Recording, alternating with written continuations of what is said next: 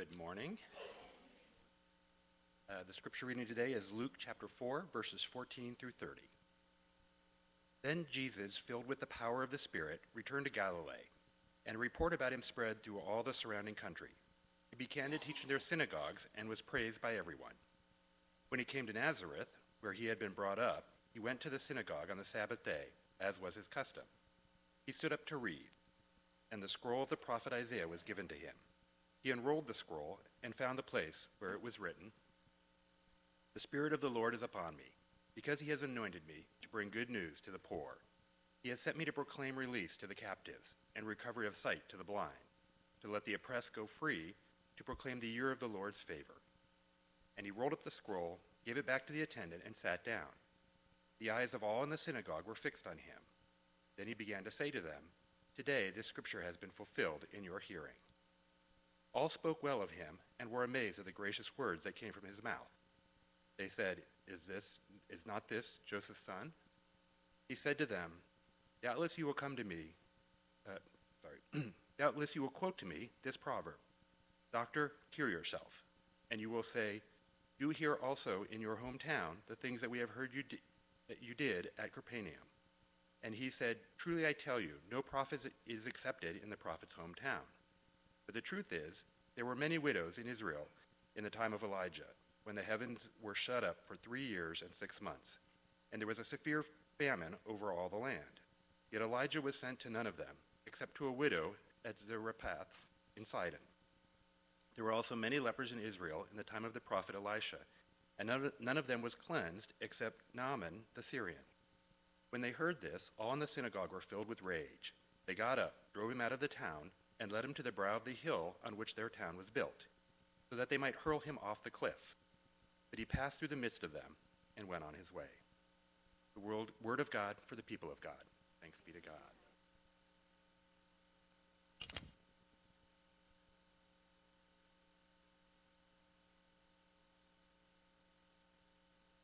Good morning again.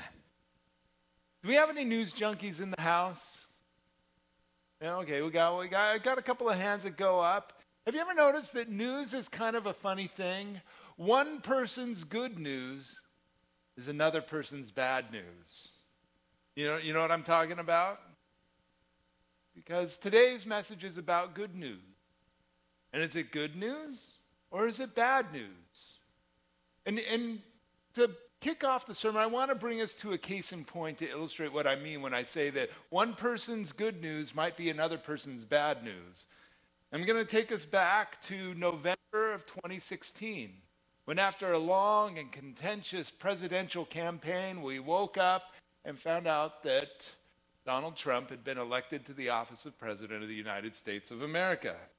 Now, some of us, and when I say us, I'm talking about the United States, some of them thought that this was the best news they've ever, well, maybe not ever, but in the last eight years that they'd heard.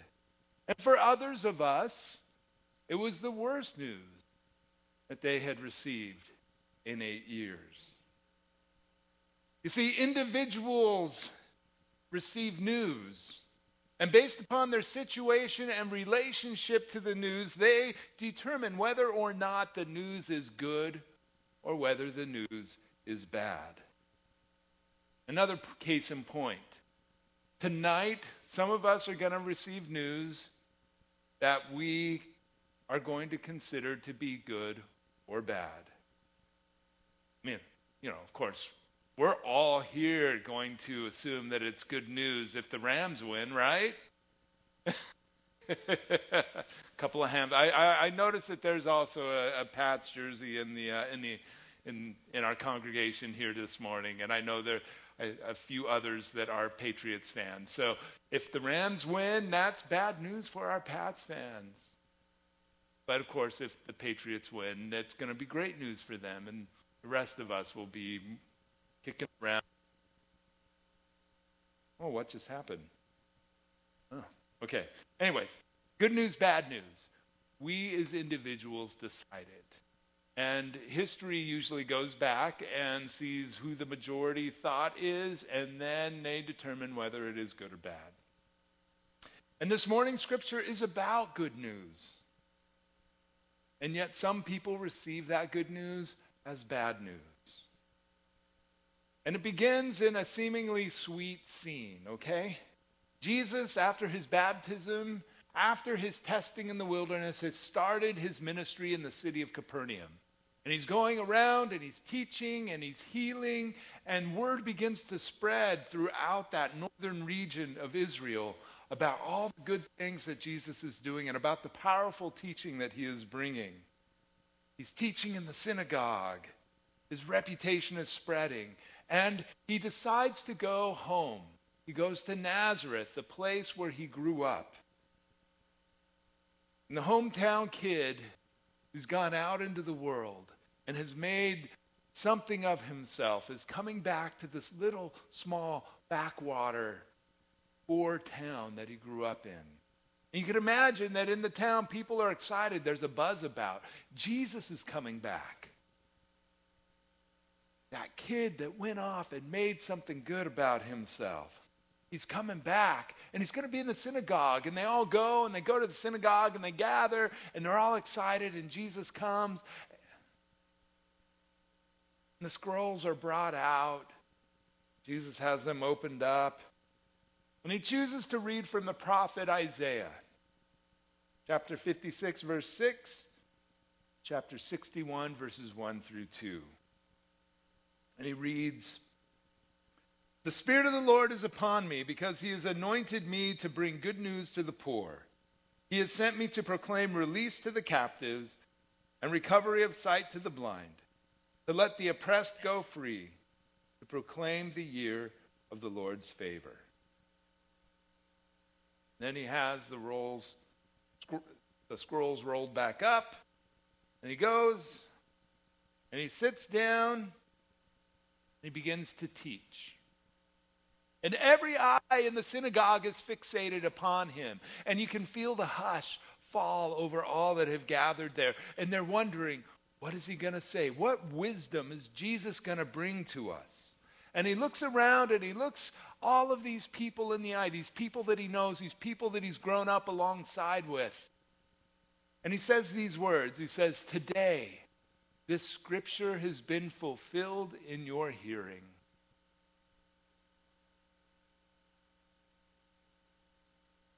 Everybody speaks fondly of him. Mary and Joseph's boy has gone into the world and made something good happen. Maybe they're saying, you know, I always knew there was something special about that boy. But somewhere Jesus shifts, uh, uh, senses a shift in their, in their initial fondness. And we don't know the, everything that he was teaching and saying that day. But as he feels the sentiments begin to change, he is compelled to suggest that the people there are going to ask him to perform some of the miracles and the healings that he has done in Capernaum. And you can hear him. Come on, Jesus. Show us one of your magic tricks. Do for us what you have done in Capernaum. But Jesus doesn't do that. Instead, he begins to speak about how prophets aren't accepted in their hometowns. And then he starts to teach about 1 Kings chapter 17, verses 8 through 24.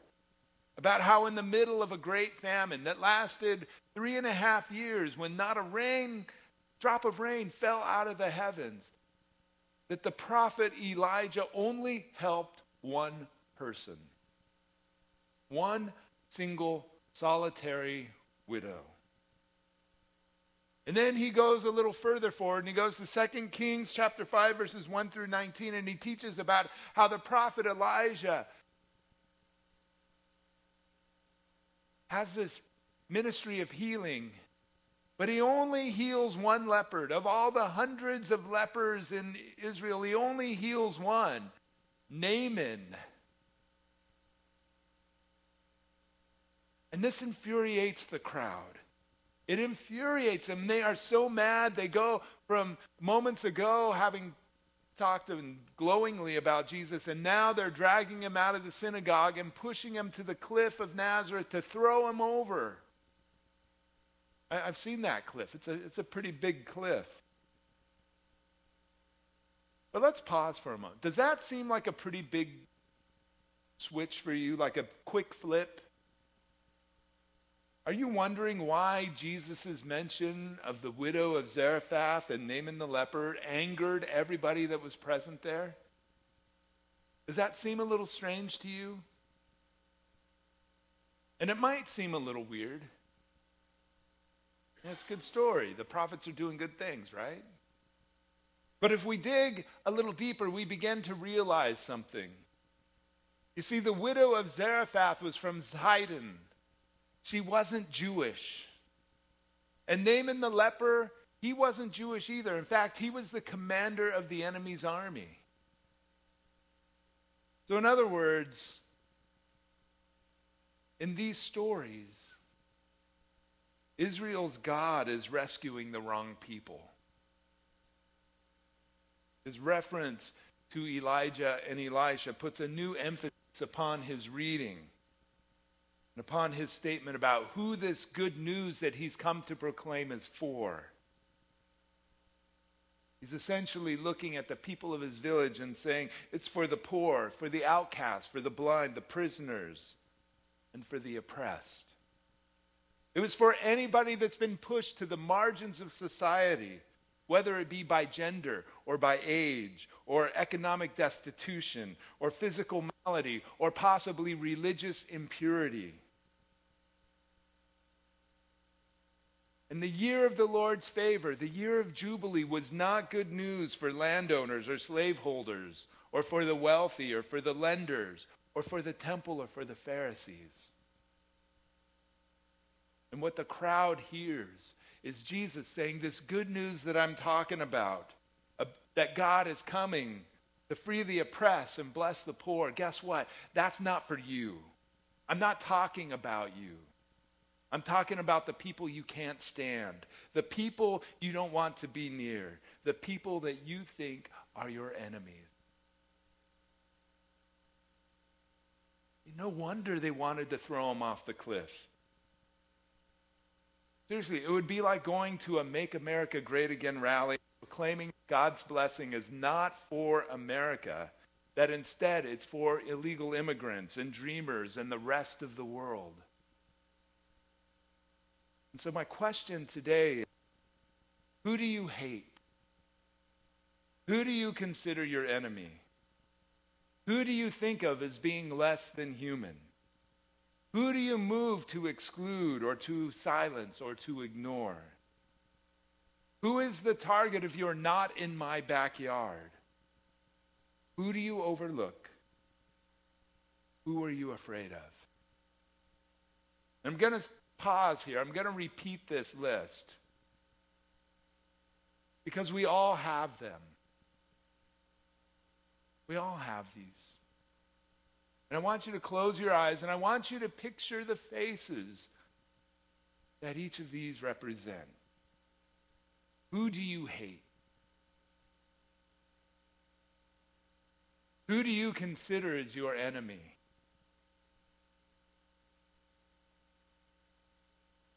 Who do you think of as being less than human? Who do you move to exclude or silence or ignore? Who is the target of your not in my backyard? Who do you overlook? Who are you afraid of?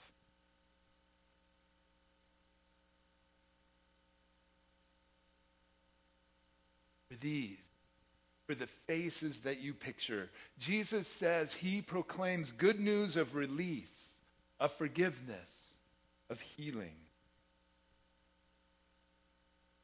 For those of us who claim the title of Christian, who think of ourselves as followers of Jesus Christ, our good news that we proclaim is for these people. Of course, I'm a preacher. And I would be remiss to not flip this a little bit as well. You see, we all come to church on Sunday morning with different expectations, different experiences. We come in different seasons of life, in different situations and stations. If you've come to be noticed, be affirmed, be acknowledged, be received, you feel like you've been overlooked or oppressed or struggle with the challenges with challenges that seem to hold you back from society. Jesus does proclaim a good news for you. You are not forgotten by God. And the kingdom of God, that is God's power, God's attention, God's favor, the kingdom of God is with you. No matter what you are feeling and no matter what you are experiencing. Are you hearing good news this morning? Does this sound like good news? It better. Because Jesus says it's good news. And not only that, but Jesus tells us that we are supposed to share the good news as well. When I was a young lad for several months, I delivered newspapers. I was good at delivering, I wasn't so good at collecting, so people got a lot of free newspapers. How good are we at delivering good news? How good are we at delivering the news of Christ? How good are we at delivering the news of the kingdom? I've been doing ministry for more than 20 years now. And I still have ways to improve. We all have ways to get better. And I pray that the Holy Spirit will anoint us, bless us, challenge us, give us the courage to take each of those little steps that leads us to the place where we are doing what God calls us to do. Are you hearing good news today? And are you ready to spread it? I ask you these things as we prepare ourselves to come to the table of the Lord. This table that Jesus gathered at with his friends, with his followers, to make mention, to declare what he was about to do.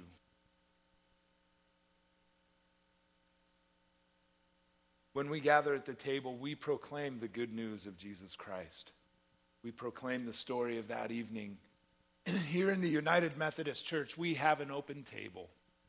Everyone is welcome. Nobody is excluded. This is a kingdom place. This is a place where we are family. And this is a place where the favor of God is poured out for all. All that is required is a desire to come and receive. I invite you to take your hymnals and open up to page 13. You can follow along at the little heading that says The Great Thanksgiving. The Lord be with you. With you. Lift up your heart. Let us give thanks to the Lord our God. It is right and a good and joyful thing to give thanks to you, Almighty God, creator of the heavens and of the earth. You put words into the mouths of your humble servants that people might know and obey your laws and be faithful to you. And so, with your people on earth and with all the company of heaven, we praise your name and join in their unending hymn Holy, holy, holy Lord, God of power and might. Heaven and earth are full of your glory. Hosanna in the highest. Blessed is he who comes in the name of the Lord. Hosanna in the highest. Holy are you, and blessed is your Son, Jesus Christ. He fulfilled your promises from the scriptures, and yet his own people rejected him. Through the baptism of his suffering, death, and resurrection, you gave birth to your church and delivered us from the slavery of sin and death. And you made with us a new covenant by water and by your Spirit on the night that he gave himself up for us. Jesus took bread. And he gave thanks. And he broke the bread. And he gave it to his disciples. And he said, Take and eat. This is my body, which is given for you. Do this in remembrance of me. And when the supper was over, he took the cup and he gave thanks, blessed it, and he gave it to his disciples, and he said, Drink from this, all of you. This is my blood, the cup of the new covenant, which is poured out for you and for many for the forgiveness of sin. Do this as often as you drink of it in remembrance of me. And so, in remembrance of these, of your mighty acts in Jesus Christ, we offer ourselves in praise and thanksgiving in union with Christ's offering for us as we proclaim the mystery of our faith. Christ has died, Christ is risen, Christ will come again. Let us pray. Pour out your Holy Spirit here upon our gifts and into these gifts of bread and wine. Make them be for us the body and blood of Christ, that we may be for the world the body of Christ, redeemed by his blood. Fill us with the mystery of unselfish love, that all of humanity might receive a new heart and be part of your kingdom. By your Spirit, make us one with Christ, one with each other, and one in ministry throughout the world, until Christ comes again in final victory and we feast at his heavenly banquet. Through your Son, Jesus Christ, with the Holy Spirit in your holy church, all honor and glory is yours, Almighty God now and forever. And all of God's people said, Amen. And now, with the mystery that comes with us being children of God, we are bold to pray the prayer that Jesus taught us Our Father, who art in heaven, hallowed be thy name. Thy kingdom come, thy will be done, on earth as it is in heaven.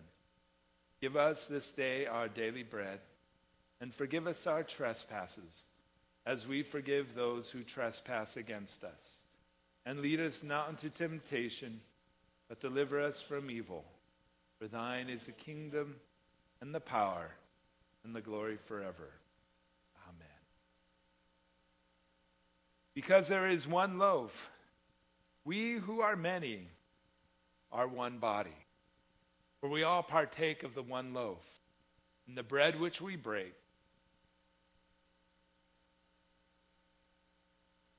is a sharing in the body of Christ. In the same way, the cup over which we give thanks, the sharing in the blood of Christ. It sustains us, it empowers us, it forgives us, it saves us, and it makes us family. Will those who are assisting me in the distribution of the elements please come forward at this time?